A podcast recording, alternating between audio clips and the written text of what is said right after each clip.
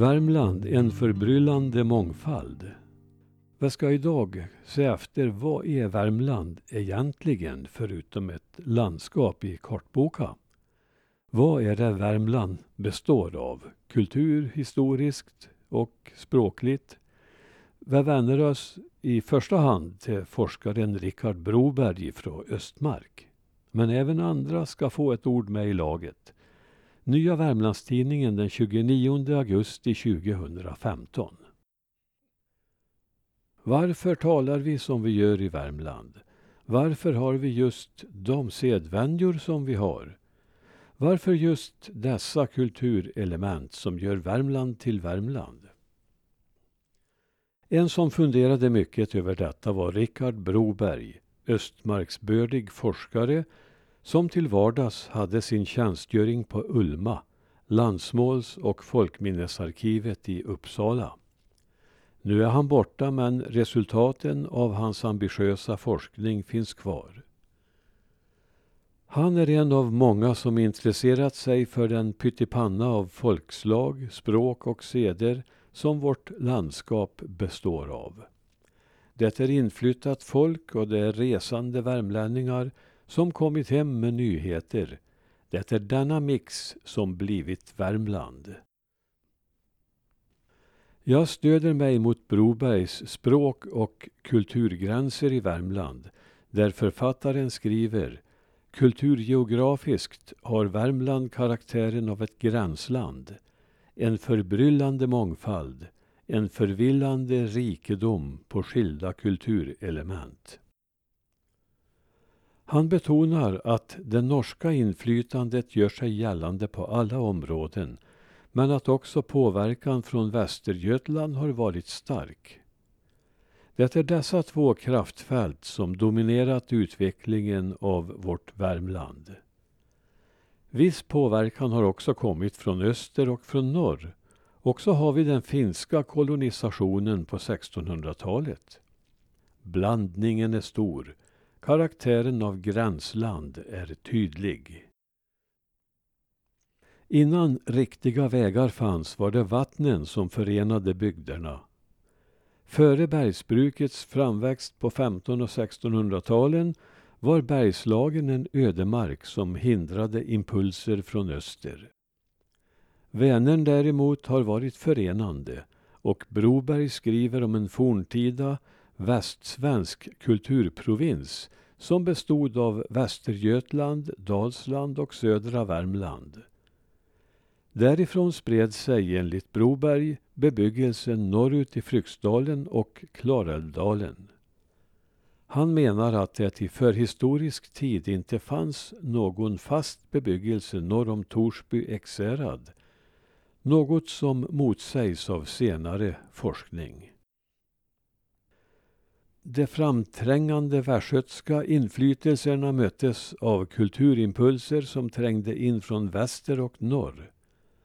De norska storbygderna som ligger så nära Värmland har främst haft inflytande i västra och norra delen av landskapet vilket visas av många språkinslag och andra kulturinslag. I Värmland har olika kulturer mötts och kulturgränserna delar landskapet i olika riktningar. Kristnandet bredde ut sig från Västergötland, menar Broberg, men han är också öppen för att influenser kommit från norr. Andra hävdar faktiskt att norra Värmland kristnades före södra delen av landskapet. Redan Olof den helige lär ha fortsatt sitt kristningsarbete österut från Våler 1022 och då bör han ha hamnat i norra Värmland.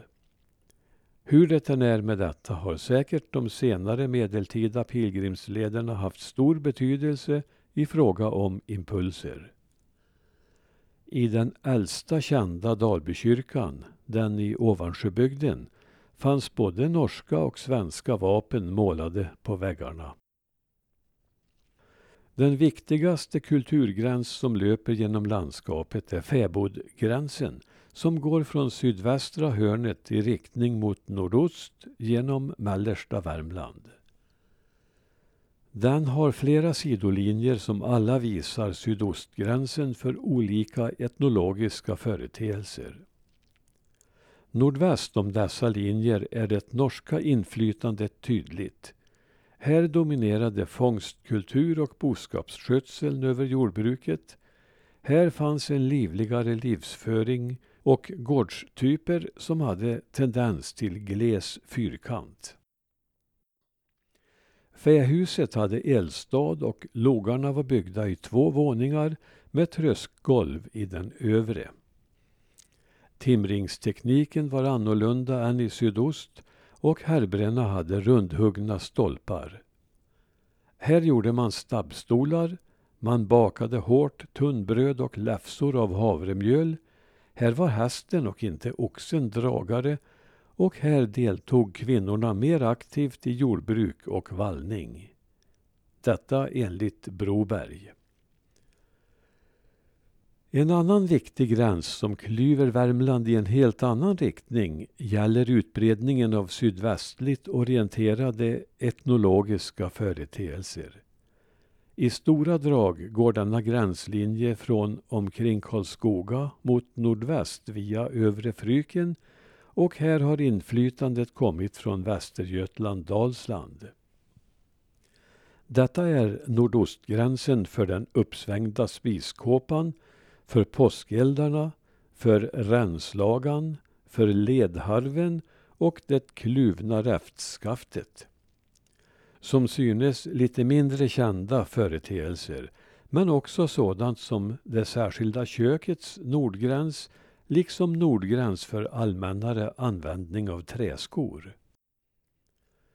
Andra typer av påverkan har kommit från Bergslagen och från de invandrade finnarna. Under senare tid hade arbetsvandrarna med sig många nya idéer från öster och norr. Broberg menar att skogsbygderna i norr och väster har bibehållit sin ålderdomliga allmogekultur bättre än i övriga delar av Värmland. Här får påpekas att detta skrevs på 1970-talet han betonar också svårigheten i att dra någorlunda exakta gränslinjer. Något tydligare är det när det gäller språkliga samband, även om dessa linjer kan vara nog så spretiga och numera rörliga. Broberg skriver de värmländska folkmålen har sålunda uppstått ur en sammandrabbning mellan kulturströmningar som från alla väderstreck brutit in över landskapets gränser. Detta enligt Broberg. Norsk påverkan visas i en stor mängd ord i många ortnamn och i personnamn i norra och västra Värmland. Olika företeelser har trängt olika långt mot sydost. Norskt inflytande finns också i det nordvärmländska her för här, der för där, bron för brun och så vidare. Broberg hittade inga diftonger i Dalby som annars är vanligt i Norge. Men eh, visst finns en gammal diftongbildning i ord som kli, kli sig i huvud, hejs, hejs upp byxan, klia och hissa.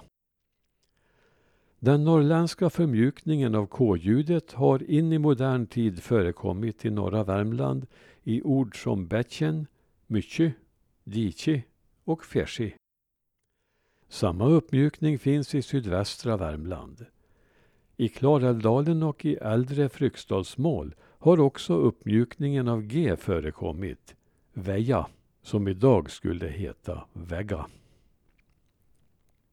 Långt in i landskapet nådde från nordväst det norska t före n i ord som räkten, vakten, liksom övergång av d till n efter nasal konsonant, längn, längd.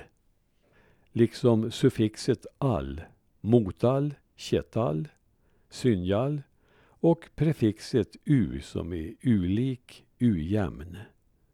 Övergången av P till F framför T finns i större delen av landskapet. Knaft, köft, juft. Knappt, köpt, djupt. Mycket av det götiska språksambandet stannade i sydväst som ö som ofta ersätter y, böxer, öxa, möet, stycke, bindevokalen e i kyrketorn samt e i sette, alltså sitta. Till övre Klarälvdalen gick handelsvägar från Dalarna och visst inflytande kom också därifrån. En påverkan märks i språkmelodin om man jämför med västliga Värmlandsmål. Om språket i 1600-talets Värmland får vi en inblick genom Ölmefödda Petrus Magni Gylenius dagbok. Där finns ord som bryngebär för hallon, låga för en kullfallen stam, lena för töa, len, tö, gling för hal, snöga för snöa, vål för rishög, hinde istället för han, klaka för frusen mark, sönnanväder för sunnan, negler för naglar, heta för hetta och iser för isär. Det mesta här skulle vara gångbart i norra Värmland än idag. Det är inte att undra på att nordvärmländskan beskrivits som landskapets mest ålderdomliga. Att sedan de invandrade finnarna föredrog solurmålet är en sak för sig. En förbryllande mångfald, utan tvekan. Det är denna blandning som är Värmland. Ändå har vi bara öppnat dörren på glänt här ovan.